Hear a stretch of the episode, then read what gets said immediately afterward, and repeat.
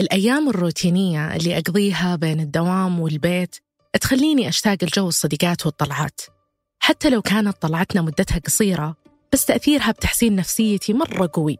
واليوم بالليل يصادف موعدي مع صديقاتي لمياء ورهف، متوعدين نروح القهوة توها فاتحة. اتصلت عليهم أأكد الموعد وقالوا لي إنهم بالطريق، بنروح نتقهوى ونتمشى وندور شوي بالسيارة.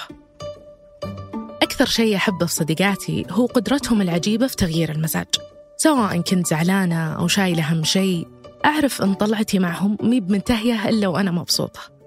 لبست واستعديت واتصلوا يقولون بأنهم وصلوا وينتظروني بالسيارة. كيف حالك؟ يا مرحبا، طولنا عليك؟ أبدا، لا بالوقت الحمد لله. في هالطلعة بالذات كنت محتاجة أغير جو وأمر على كم محل أحتاجه، وخلال المشوار مستحيل يخلى طريقنا من السوالف والأغاني.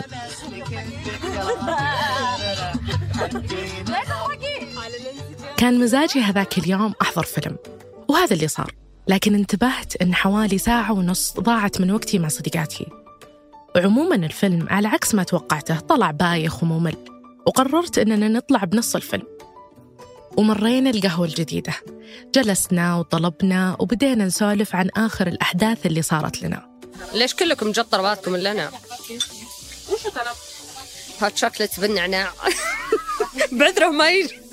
تكلمنا شوي عن بعض الضغوطات والقصص الغريبة اللي سمعناها الفترة الماضية. أن أمها تزوجت وهي صغيرة بعد وفاة أبوها، وكانت عايشة عند يعني أمها ورجل أمها. لما أجلس مع البنات ممكن ما في موضوع معين نتناقش فيه، حتى ما عندنا ذكريات تجمعنا، لكن بالعموم فكرة السوالف نفسها معهم تبسطني. وعشان ناخذ راحتنا بالضحك والسواليف أخذنا قهوتنا وقررنا نكمل سواليفنا بالسيارة. سوي تيرن، إيش؟ ارجع قرية. ما في ما في تيرن، ممنوع التيرن هنا. ما عليك، إحنا كلهم يسوون هنا مسموح. صدق؟ وأعتقد كل البنات بالسيارة لازم يتهاوشون على فقرة مين يمسك الدي جي. والله بحبك موت وأحب برج الحوت. بعد ما انتبهت على الساعة استوعبت أن عدت ساعتين وقربت أوصل على البيت، فنزلت وودعتهم وأعطيتهم الحساب. صديقاتي دايم مشغولين بزباينهم، فصعب ألاقي وقت أقدر أحجزهم فيه، وتكلفة الساعتين اللي أقضيها معهم قيمتها مئتين ريال، تشمل كوب قهوة من أي قهوة أحبها، وبعد القهوة نروح لأي مكان عام ودي أزوره، مثل الأسواق أو المطاعم، أو حتى نتمشى في ممشى معين. وأنا تعودت أستأجرهم كل ما حسيت أني متضايقة أو محتاجة أحد أفضفضل عن مشاكلي. واليوم ودي أقول لكم عن المرة الأولى اللي عرفتني على صديقاتي بالإيجار، لمياء ورهف. في هذه الحلقة من أصوات اسمحوا لي آخذكم في رحلة معي أنا وفاء العبد العالي. بودكاست أصوات هو أحد منتجات إذاعة ثمانية. في كل حلقة بنستعرض قصص حقيقية بأصوات عربية يتكلمون فيها عن تجاربهم وجانب من حياتهم.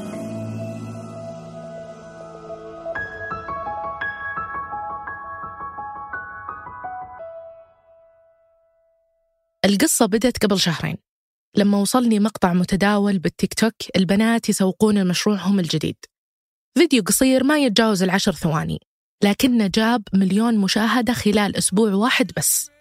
المقطع كان عبارة عن أغنية تتكلم عن الأصحاب ومقاطع المجموعة بنات يلعبون في ملاهي ويصورون في مطاعم وقهاوي معروفة في الرياض، وكاتبين بالخط العريض في الرياض وتبين تتمشين، ما عندك صحبات، حنا نصير صديقاتك ونبسطك ونرجعك. حاولت أفهم المقطع وعدت أكثر من مرة، ما كان يخطر على بالي إنه مشروع.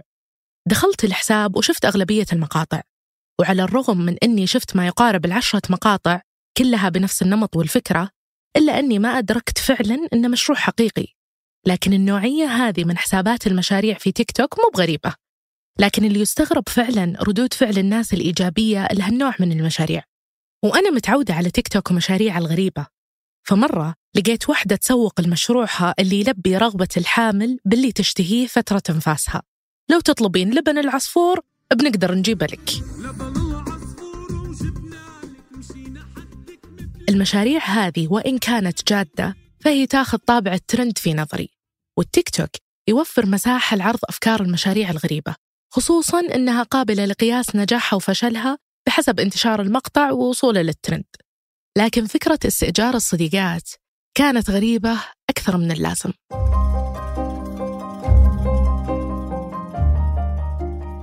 استئجار الأشياء يكون بالعادة عبارة عن استعارة شيء تدفع مقابله مبلغ مادي، ومفهوم الاستئجار بعيد تماماً عن الصداقة، ما يكون قريب منها لا في اللغة ولا حتى في العرف. الصداقة اللي تربط شخصين أو أكثر بعدة مفاهيم إنسانية شيء ما يقدرون الناس يقدمونه كخدمة لبعضهم، ولا نقدر نشتريه أو نأجره أو نستعيره حتى. والناس اللي ما تمكنت من أنها تكون صداقات في مراحلها العمرية المختلفة ما راح يجي ببالها أنها تروح الخيار الاستئجار. طيب لو المبدأ غريب ومرفوض، زباين هالمشروع نفسه وش حاجتهم له؟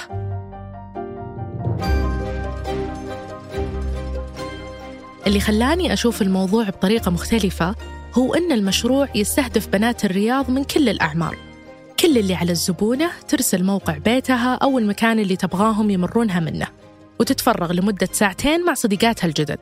فهي ببساطة تقدر تستاجر صديقات وتروح لأي مكان تبيه بأي وقت تبيه.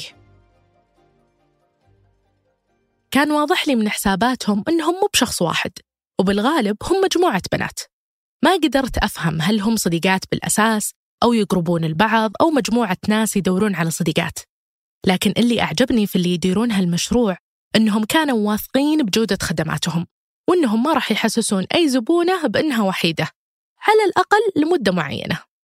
لذلك قررت أجهز المايك للتسجيل وأتواصل معهم وأصير واحدة من زباينهم واستكشف هالمشروع أكثر. اتصلت على الرقم الموجود بحساباتهم وردت علي بنت اسمها رهف، رحبت فيني كأنها تعرفني من زمان. أعجبتهم فكرة الحلقة وقررنا نسوي جروب في الواتساب يجمعني مع صاحبات هالمشروع. الفكرة والشي أنه أنا أبصير زي زي أي زبونة، تمروني ونحتفل ونمر كافي وتقولوا لي وش الفعاليات اللي غالباً نسوونها. الفكرة أن ودي أطلع معاكم ونسجل. واتفقنا يمروني مثل الزباين العاديين ونسجل تسجيل بسيط نتعرف فيه على بعض. والله أني ما أدري إيش بيقابلني في الحلقة، بس نقول إن شاء الله. وصلوا في المكان اللي اتفقنا يمروني فيه على موعدهم. مرحبا، أهلا وسهلا. أول ما ركبت كنت ناسية أن بإيدي مايك وقاعدة أسجل. هاي، أهلا وسهلا، كيف الحال؟ طريقة ترحيبهم كانت نفس اللي تعودت أسويه مع صديقاتي لما أشوفهم بعد غيبة. جاني شعور أني رجعت بالزمن الأيام الثانوي، حتى نفس نوعية السواليف والضحك. آه، كيف النظام؟ أربط حزام ولا؟ أوه سلامتك. أولاً بديت آخذ وأعطي مع صديقاتي الجدد. كان أول شيء ببالي ودي أسألهم عنه، هل ما عندكم صديقات؟ أنا يعني الحمد لله ما مرت علي مرحلة ما كنت مع جروب صديقات. أنا مرة أتنقل من عمل لعمل، من بزنس لبزنس، دراسة، يعني أشياء كثير خلتني أضطر أكون اجتماعية. هذه لمياء شريكة رهف في هالمشروع، تشرح لي عن واحدة من أهم الصفات اللي فيها واللي خلتها تتشجع وتفتح هالمشروع بالذات. أنا تعرفت تقريباً على جميع اللي في الدوام، أنا مرة أعرف كل الدوام، لكن ما أحب أتقرب منهم درجة أن يكون صديقة أو قريبة لي. يعني تجي تفضفض لي، تشتكي لي، بس سب مع السلامة انتهى الأمر. لكن شفت رهف كانت موظفة جديدة، ما أدري شو اللي حصل، يعني أنا كنت أراقب تحركاتها وتصرفاتها، كانت مرة لطيفة وقتها وقتها بس ترى على فكرة الله على ذيك الأيام. رهف الموظفة الجديدة في دوام لمياء، لكن في هذاك الوقت ما كانت فقط مستجدة في العمل، هي برضو كانت مستجدة في مدينة كبيرة انقلت لها قريب وما تعرف أحد من أهلها. كنت جديدة في الرياض، فما ما عندي يعني علاقات كثير، ما, ما عندي أحد أساساً في الرياض. جت تعرفت، سوت نفسها يعني تسولف مع اللي عندي وكذا، بعدين أوه تسولف معي. أنا عندي سناب بابلو، قولي لها. فجت سوت نفسها أوه أنا عندي بزنس، أنا عندي سناب بابليك، أنا مدريش، ضيفيني يعني شوفي سنابي وكذا. أحرجتني الله يصلحها، فاضطريت إني أضيفها. آه بس مع الوقت يعني كذا يعني قعدت شوية تمالح تمالح تمالح لين طحت فريسة. ترى أنا ما هي مرة اجتماعية، أنا مو بزيها يعني، مرة مستحيل أروح لأحد وأصادقه في كل مكان، مستحيل نروح مكان ما تسولف مع الناس، مستحيل مستحيل مستحيل. أي مكان، سوبر ماركت توقف جنب واحدة عادي تسولف مع المكرونة آه. أي شيء أي شيء. اختلاف طبيعة الشخصيات بين لمياء ورهف مألوف بين الصديقات، لكن الدافع اللي وصلهم لفكرة المشروع كان مو مألوف ونوعا ما جريء. هنا أنا جريئة مرة في المشاريع، جريئة مرة في البزنس، عندي تجارب مرة كثير.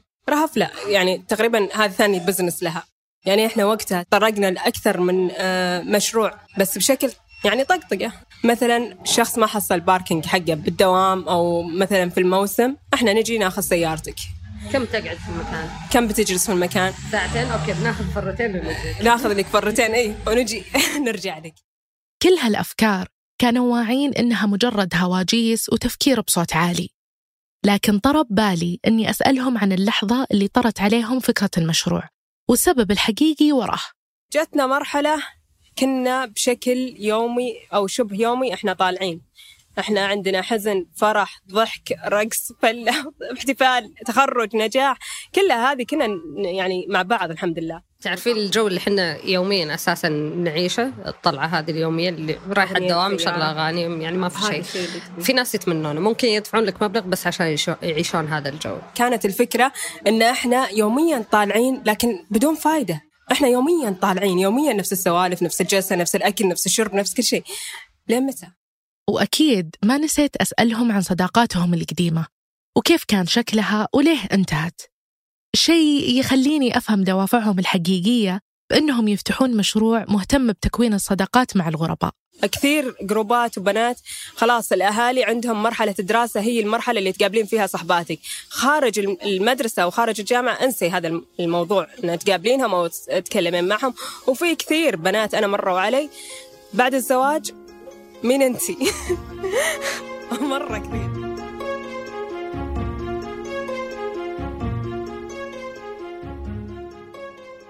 تجارب رهف ولمياء السابقة في تكوين الصداقات كانت تمر أغلبيتها بسيناريو متشابه، فتتكون علاقة صداقة بين الطرفين اللي يشوفون بعض كل يوم في الدوام أو المدرسة، وبعد ما يتخرجون أو أحد من الأطراف يقدم استقالته تمر علاقتهم بمرحلة مفصلية، وهي استمرارية هالعلاقة نفسها. وعدم الاستمرارية واحدة من المشاكل اللي تأثر بالعلاقة وتخليها تنتهي، وهالمشكلة كانت حاضرة ببال البنات بوقت التفكير بالمشروع، فصمموها بطريقة أني لمدة ساعتين أقدر أصادق واحدة ما أعرفها كلياً وأقدم لها كل الخدمات اللي تلقائياً الصديقات يقدمونها البعض، مثل الثقة والدعم المعنوي، وبأبسط الإمكانيات كل اللي يحتاجونه لتنفيذ الفكرة، سيارة ووقت فراغ وزبونة. لكن الطرفين استحدثوا نموذج جديد من العلاقات، فمن طرف الزبونة أفكر هل بتستمر علاقتها معهم بعد هالموعد المدفوع؟ ومن طرفهم كصاحبات مشروع هل ترضى تكون صديقة لكن مستأجرة؟ مو هي مستأجرة قد ما أنها آه توصف بمساعدة أكثر من أنها مستأجرة. مثل لما يكون آه مرشد سياحي، مرشد سياحي للناس الوحيدة وأفهم للمشاعر، يعني مو مرشد سياحي بس أنا همي إنه تعطيني المبلغ أطلعك للأماكن أسوي لك جدول، لا مو كذا. فهو ترى عاطفي أكثر المشروع أكثر، يعني أنا ودي أقول إنه كمرشد سياحي لكن إحنا أقرب من إنه يكون مرشد سياحي، إحنا نفهم عاطفة البنات أكثر، أقرب كأحساس، أقرب كمشاعر، نفهم الجو اللي تحتاجه البنت من طلعة، من قاعدة، من سوالف، من أشياء كثير. طيب خلال هذه الرحلة أنا كزبونة وش الخدمات اللي راح تقدم لي؟ فرفرة، أغاني، سوالف، كوب قهوة، من مقرها إلى المقر اللي تبي مئتين ريال. أنت تقولين أدفع مئتين عشان بس أمشي بالسيارة وأفرفر، مئتين ريال أدفعها بس؟ ترى هي شاملة كوب قهوة أول شيء، ثاني شيء المئتين ريال أنت مقارنة بالبرامج الثانية اللي مثلا أوبر، كريم، ساعة في الرياض كم تكلفك بدون أي فعالية داخل السيارة، بدون صمت. أي شيء، صمت، راكبة مع واحد غريب، الساعتين هذه فرقت معك انك انت ما جيتي باوبر مية وخمسين ساعه ماسكه في الطريق وساكته على جوالك، ما تدرين ايش وضع اللي يسوق. طيب وبالنسبه للزباين، هل في شيء مشترك بينهم؟ ما حد جاء وقال انا اهلي يدرون، الكل اهلي ما يدرون. واحده من الاسباب ان الزبونه ما تبغى تصارح اهلها بهالمشوار انها بتاخذ راحتها في كلامها عن امور ما ودها ان اهلها يدرون عنها. مو بشرط يكون شيء غلط، ممكن يكون عن مشاكلها مع أهلها نفسهم. لكن وش الشيء اللي يشجع الزبونة تتكلم عن مشاكلها الشخصية أصلاً؟ أنا أصلاً ما أعرف، يعني ما أطلب الاسم، وبعدين إيش اللي يخليني أقول سالفتك؟ ممكن لو ذكرتها ما راح أحد يعرف إن أنت كنتي متواجدة معي أو طلعتي معي، لكن صديقتك اللي كانت يومياً معك تعرف أهلك، تعرف ناس كثير عنك، تعرف من ممكن أنها توصل هذا الشيء لأهلك. مرة أتعلق دائما يضحكون علي، يعني لما أشوف واحدة وأنبسط معها وكل شيء خلاص أرجع البيت وأنا هل بكرة أنا بشوفها يعني أو أو تصير فضفضت، لكن ما انتهينا، ما وصلنا نقطة الحل. أنت وش ممكن تسوين في الجاي؟ يعني مثلا أغلب الناس اللي يطلعون معنا ما يكونون ناس مثلا كانوا في الرياض، يكونون زيارة ثلاث أيام عمل بتمشي، فتيجي تقول سالفة طيب أنتي بتمشين، هل أنا وشون بتواصل معك؟ أنا بيطمن طيب وش راح وش صار على الموضوع؟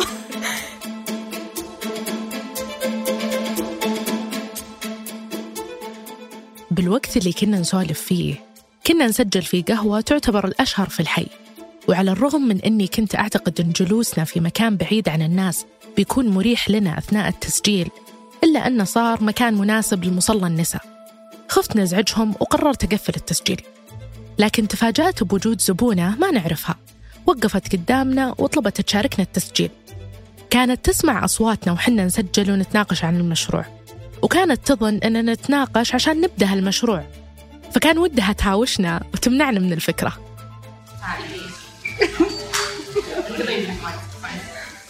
معلش بندخلك مدري، أحس لا إنه أروح معاهم وأجر عليهم بيتين و... لا أحس لا، يعني أروح بنفسي أنا، يعني بغير جو نفسي أنا، ليش إني أروح معاهم وأجرهم بعطيهم فلوس ويطلع يطلعوني يمشوني؟ لا، بس صح إنه ما تكون تأجر صحبات، وش ما في أحد أجر صحبات. وخلال سوالفنا مع الزبونة الغريبة كانوا لمياء ورهف يديرون الحوار ويشرحون فكرة مشروعهم بحماس بدون ما يذكرون أنها لهم أو أنها موجودة على أرض الواقع أساساً. وتعالت الأصوات بين مؤيد ومعارض، ووسط هالأجواء تفاجأت بزبونة ثانية جايبة صاحبتها ودهم يقولون رأيهم عن المشروع. أنا أنا رشحت لكم واحدة، تسمعني؟ رشحت لكم واحدة بتسجل فيديو. أي الموضوع مرة مشوق. أخليها هي تقول لها أحسن. ما في اتفاق أنت هالأمر. صديقتك ما جابتك وهي خا ما راح تخاف عليك. لا هي تقول لي على الجر، موضوع على الجر. لا تعال. آه أجت علي. جلست قبالي واستأذنتها بالتسجيل. كانت تطالعنا باستغراب، خصوصا إن المايك كان بوسطنا والزبونة اللي قبل شوي مصرة على عدم تأييد فكرة المشروع. حاولت أنسي البنت اللي توها جالسة أصوات النقاش العالية وأبدأ بشرح الموضوع من الصفر. وش رايك بمشروع يخليك تستأجرين صديقات؟ إيش استأجر؟ أوكي، هذه آخرتي بسويها.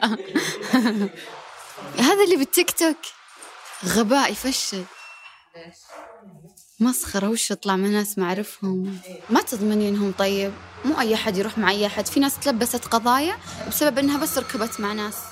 اللي فكرت فيه وقتها ان استغراب البنت هذه منعها تماما من التفكير بامكانية تطبيق الفكرة حتى، فكانت تعتقد ان هالمشروع خطر طالما ما في جهة تتبناه وتخلي الطلعات مع الزباين منظمة وآمنة اكثر. يعني قاعد تتكلم عن خيال، ما في أي جهة بتوثق ناس يمرون ناس ويودونهم وينسون. ممكن هي طالعة وأهلها ما عندهم خبر، فجأة يطبون عليكم، فجأة تصير مشاكل. بس إن أحد يعرف بيتي ويمرني ونونسك ومدري إيش، لا أحس فيها غباء شوي. يعني هذا الشيء للناس الكلوز معاك، مو أي أحد كذا من الشارع يجيك ومدري إيش. مو أنتم ما بتكونون الحل السحري لهم. لما انتهت المناوشات بين رهف ولمياء معاها لاحظت أنهم حسوا بالإهانة من كلامها. قررت هنا أخذ رهف ولمياء لمكان ثاني ونتكلم عن اللي صار. كانت نظرتها فيها استحقارية شوي، مو من حقها أبداً أنها تستحقر فكرة أن هذا شيء أحتاجه كبنت في البيت جالسة لا صديقات لا لا سيارة لا طلعة كافي. دائماً الشيء الجديد دائماً بالأخص يعني في مجتمع محافظ, في مجتمع محافظ إيه أن الكل يرفضه. نتكلم بواقعية أكثر، إحنا كثير عندنا ناس نطلع معهم يومياً بس ما أقدر أأمنها على سر لي، ما أقدر أقول لها عن موقف صار لي، ما أقدر أشاورها بشيء شخصي لي، لأن مثلا أنا أعرف هذه الشخصية اللي أنا أسميها صديقتي أو قريبة لي ما عندها هذا المنطق أو أنها ما عندها حفظ الأسرار لي. أوكي صديقتي. وحنا نسجل كنا كل شوي نوقف التسجيل. جوال الشغل اللي من خلاله يديرون المشروع ما سكت من كثر الاتصالات والرسائل، ولأن المشروع مو بتطبيق توصيل ولا موقع نحجز منه فعاليات، فمن المنطقي أنهم أكثر عرضة من غيرهم المواقف الزباين الغريبة اللي ما لها أي تفسير. حددت الوقت واتصلت على المطعم وحجزت، قالت أنا أبي تصورون لي أني أنا طالعة هذا المطعم، وحددت إيش الأطباق اللي تبغاها. أي وأهم شيء توضحوا لي، هم يحطون زي التاج أو اللوجو على الأطباق حقتهم أنه المنطقة الرياض. هي ف... ورتنا صورة للحلا إنه مكتوب تشبرياني دبي، قالت أبي يعني لو ما كان محطوط عليها اطلبوا منهم ولازم توضحون إنه الرياض. هالموقف اللي تسالف لمياء عنه خلاني أفكر إن في نوعية من الزباين مستعدين يسوون أشياء ما يتجرؤون يسوونها في محيطهم بس علشان يثبتون شيء معين لناس معينة. وش الشيء اللي بيخليني أدفع قيمة فاتورة لا تقل عن خمسمية ريال بس علشان صورة واحدة؟ سولفت مع البنات عن دوافع الزباين من وراء المواقف، وطرينا زبونة الأسبوع الماضي اللي كانوا معها في الأسطبل. آه هي قالت أنه أنا أحتاج أطلع مع بنات يركبون خيل معي ونبي نروح أسطبل يعني ننبسط، بس ما أبي أروح وحيدة. قلنا أوكي يعني ما عندنا مشكلة. آه حجزنا وطلعنا، وصلنا وصلنا البنت جلست انهارت، صاحت يعني انهيار مرعب ما كان طبيعي. بعد ما جلسنا هدينا الوضع، إيش اللي حصل؟ أنت شفتي شيء بالجوال؟ أنت إيش اللي صار؟ إيش قالت؟ قالت آه أنه أنا عندي فوبيا من الخيول. فكان عندها تبي تكسر حاجز الخوف بس ما تبي تكسر حاجز الخوف من الخيول قدام أشخاص قريبين لها. والزبونة الثانية اللي كان هدفها مختلف من المشوار، أي قالت أبي تمشي. قلنا إيش نوع التمشي؟ يعني زي أي سؤال أنه كيف نوع التمشي اللي تحتاجينها أنت؟ فقالت آه أنا أبي تمشي مع بنات بس بصمت، أنا أبي ناس حواليني. آه ركبت السيارة، أول ما ركبت أهلا صديقتها زي أي أحد يركب معنا، لا أعطتنا بنات أنا متفقة معكم صمت. أنا ما توقعنا الدرجة هذه يعني. ركبت صمت، خذينا لفتين، رجعنا السيارة، ركبنا رجعناها، انتهت الرحلة. لكن ليش الصمت أو إيش الشعور اللي كانت يعني فرق معها ما ما حد عارف. خلال سواليفنا كنت ألاحظ حرصهم على إرضاء الزبونة مهما كان طلبها، لكن لو كانت الزبونة حابة تبحث عن حل لمشكلتها وودها تفضفض ومشكلتها كانت أكبر من الحلول اللي تطري عليهم وما قدروا يساعدونها، هل بيكون المبلغ المتفق عليه منصف في هالحالة؟ أو هل أصلاً مئتين ريال سعر منطقي لطلع مع صديقات؟ أقول لك الناس ما تهتم في هذه النقطة. أقول لك موقف يثبت إنه شلون إنه أنا أبي أنبسط، أنا وحيدة، الفلوس معي بس ما أسعدتني، الفلوس معي لكن ما عندي أحد أنبسط معه. كثير ناس متغربين ترى في الرياض مرة كثير. فأقول لك واحدة قالت طلعت لنا جوال قالت هذا المبلغ أنا أبي أصرف اليوم ألف بس كان في أربع ساعات، يعني أحس إنه لا هدي شوي مرة كثير. حتى ناقشناها قلنا لا ترى أوفر اللي أنت قاعدة تصرفين.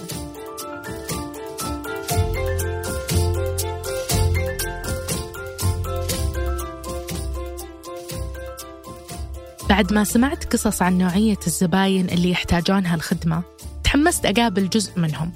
كان ودي أفهم السبب اللي شجعهم يخوضون هالتجربة، وكان كل يوم تزيد الأسئلة براسي لهم. قررت نبدأ نبحث عن زبونة ترضى نسجل تجربتها. كان تحدي صعب، لأن من ناحية الزباين فما في أحد منهم بيرضى يشارك معلومات حساسة عن نفسه وعن الأسباب اللي خلته يتجه لهالخدمة. ومن ناحية لمياء ورهف فالتسجيل مع الزبونة بالغالب يتعارض مع أوقات الزباين اللي حاجزينهم أصلاً. أهلا وفاء، كيف حالك؟ بخصوص الزبونة صراحة الموضوع شوي صعب، يعني هي واحدة أبي أرد لها أنه خلاص تجين بهالوقت، وواحدة منهم عندها مشوار فما أدري متى. يوم في واحدة بتطلع معنا هي وعيالها زباين، فما أعرف يعني كلها الأسبوع الموضوع كذا يأزم صراحة. إلا في وبعد فترة من البحث والتواصل، أنا اسمي روان من الرياض، متخرجة من الثانوي، عمري اثنين وعشرين. روان بنت صغيرة بالعمر وهادية مرة. بعد ما استأذنتها بالتسجيل سألتها عن كيف تعرفت على هالمشروع. شفت حسابهم في تيك توك، بديت أضيفهم بسناب كذا، تعرفت عليهم. هم برنامج مو برنامج حقنا تمشى، شفت مقطع لهم كذا حبيت أروح معهم، كذا شيء جديد طلع مع بنات أحسن والله من أوبر كذا. كنا متواعدين في قهوة، يبدو لي إن روان أول مرة تجيها. انتبهت لها النقطة بعد ما شفتها تصور تفاصيل المكان وتنشر على حساباتها بالتواصل الاجتماعي، وتسألني بعد كل صورة وش رأيك أنزلها؟ طول الجلسة كنت أسولف معها عن الأشياء اللي ودها تجربها أو الأماكن اللي ودها تروح لها مع البنات. بس في أماكن مثلا يعني تخصصي كذا، مو بالأماكن نفس الفرة ما أروح لها مع أهلي. بعدها جبنا طاري المواقف اللي صارت لنا المرة الماضية مع زباين القهوة السابقة، وكيف إن في ناس استنكرت فكرة المشروع. يعني وش يبون يشوفون مثلا عشان ما يطلعون؟ كيف أركب بسيارة أحد أنا ما أعرفه؟ يعني نفس ما تركب مع أوبر. كانت بينت لي الكيمياء اللي بينها وبين رهف ولمياء، وكيف كانت متحمسة تقول لهم عن تحديثات المشكلة اللي صارت لها قبل فترة وسالفت لهم عنها. كنت أراقبهم كيف كانوا يثنون عليها وعلى تصرفها، وهي بدورها كانت ممنونة أنهم سمعوا لها وساعدوها تتخطى حزنها. لكن الحديث عن المشاكل للأصدقاء أو الفضفضة بالذات سلوك مو بموحد عن التعبير عن الحزن.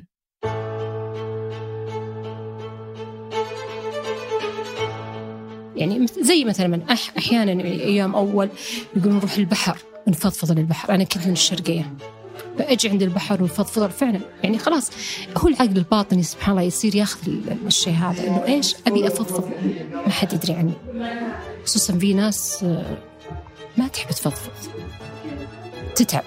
أنا أكثر واحدة. اسمي هيا عبد المحسن، عمري تسعة وأربعين، وجربت معاهم صراحة وكان طلعة واحدة، ولكن ما شاء الله يعني صدق صدق ممتعة جدا، والبنات ما شاء الله ما شاء الله يعني دخلوا بجو كأني أعرفهم من زمان صراحة. لفت انتباهي أن هي مرت بتجارب صداقات كثيرة في حياتها، لكنها مع ذلك قررت تجرب. انضمت لقعدتنا مع روان وكان فيه جو رائع في الجلسة، خصوصاً لما كنا نتكلم عن المشروع من وجهة نظر أجيال مختلفة. يعني أول ما سمعت صراحة آه لأن طلعت طلعوا لي بالتيك توك كذا، ف استغربت الفكرة، يا ربي هي صدق ولا لا مو صدق، خليني أجرب. أنا من نفسي أحب المغامرات صراحة، فقلت خليني أجرب وأشوف. طلعت معهم صراحة ما شاء الله ما شاء الله يعني صدق يعني يعني من ركبت معهم من نزلت وأنا أقول لا أنا في حلم. كان يهمني كثير أسمع رأي هيا عن الدافع الحقيقي اللي يخلي البنات يلجؤون لهالمشروع.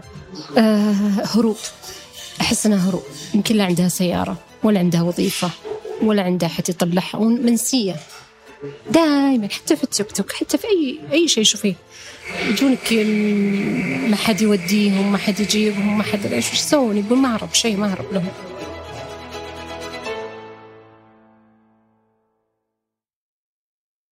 من بديت أشتغل على هالحلقة كان كل فضولي رايح لاستكشاف المشروع ومين وراه.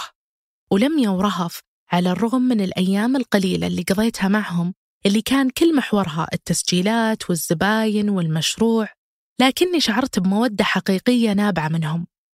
أتذكر في نهاية كل تسجيل كانوا يقيمون أدائي في طرح الأسئلة، وكأنهم صديقاتي اللي من عمر لما سمعوني وأنا أسوي مقابلة مع شخص ثاني، وفرحوا لما شافوني أتطور عن كل مرة. وعلى الرغم من أننا متفقين على وقت وتكلفة معينة، وكنت واعية بأنها مجرد تسجيلات للحلقة، حسيت بأن الروابط العاطفية اللي صارت بيننا خلال العمل بتنتهي وبنبطل نصير صديقات. كانت كل هالأفكار تمر براسي إلين فاجأتني رسالة من لمياء أثناء كتابة الحلقة. فوفا طمنينا عليك يا فوفا، وينك اختفيتي؟ ولا عشانك لقيتي صحباتك يعني جوك خلاص سحبتي علينا؟ مش صاير لك؟ شوف يهديك هذه الأغنية، يلا اسمعيها. إهداءات ألفين وسبعة ماسنجر. عين القمر. ما تخيلت أن مقطع تيك توك ممكن يخليني أقابل هالعدد من البنات وأتشارك معهم أفكار تتعلق بمفاهيم الصداقة ونظرة البنت عن نفسها. البنت اللي عايشة في مدينة كبيرة وتكبر كل يوم ويسكنونها ناس من خلفيات اجتماعية كثيرة، البنت هذه اللي استوعبت في لحظة متأخرة أنها لسبب ما ما قدرت تتكون صداقات أو ما عندها أحد تشاركه اللي يدور بخاطرها، أو حتى تعتقد إنها كبرت على حاجة وجود الصديقة بحياتها. هالنوعية من البنات تحديداً لمن يتخذون قرار استئجار الصديقات يكونون مشتركين في عدة أشياء، أهمها الوصمة السلبية من المجتمع اللي تقول لهم بشكل مباشر وغير مباشر إنهم نفسيات أو وحيدات ومو باجتماعيات، بس لمجرد إنهم ما عندهم سلسلة علاقات ممتدة من أيام الطفولة، وهم فعلياً مو بقاعدين يأجرون بمعنى التأجير، هم يحتاجون ونس، ناس تنصت لهم وتحفظ أسرارهم وتتقبل أفكارهم وتعطيهم على جوهم. وبالوقت اللي كل شيء حوالينا يشتغل علشان يقرب الناس لبعضها، ومواقع التواصل الاجتماعي قاعدة تعطي وسائل كثيرة علشان تلغي المسافات، لكنها مع الوقت أثبتت أنها مو بكافية علشان تعطيهم شعور يشيل وحدتهم. والوحدة اللي أقصدها هي الشعور بالوحشة حتى لو كان الشخص موجود بين كل الناس اللي يحبهم. لا، ما في ما في شخص ما عنده صحبات ويطلعون وذا، أنا بنظري كذا والله. يطرون علي الناس اللي يشعرون فعلا أن ما عندهم أصدقاء وحاسين بالوحدة وما عندهم حلول، ما يقدر أو ما يعرف يكون علاقات، والشعور بهالمدينة الكبيرة، وحتى زباين المشروع اللي عندهم حل مؤقت واستخدموه، هل كانت الساعتين علاجهم لهالشعور؟ طيب وش بيسوون بعد هالرحلة؟ هل كل مرة بشعر أني وحيدة بروح أستاجر صديقات؟ وقصة مشروع استئجار الصديقات كنت أظن أني بحاول من خلالها أني أفهم الأفكار الشاطحة من وجهة نظر أخرى، لكن الهاجس الوحيد اللي كان ببالي بعد انتهاء المشوار الأخير هو إنه ماذا يعني أصلاً إنك تكون وحيد بهالمدينة الكبيرة؟ وش يعني لما تمر عليك الأيام ما حد حولك يفهمك ويحن عليك؟ وقد إيش البني آدم على الرغم من اختراعه لجميع الحلول علشان يهرب من فكرة إنه وحيد، إلا إنه بيبتل يغرق في وحدته أكثر.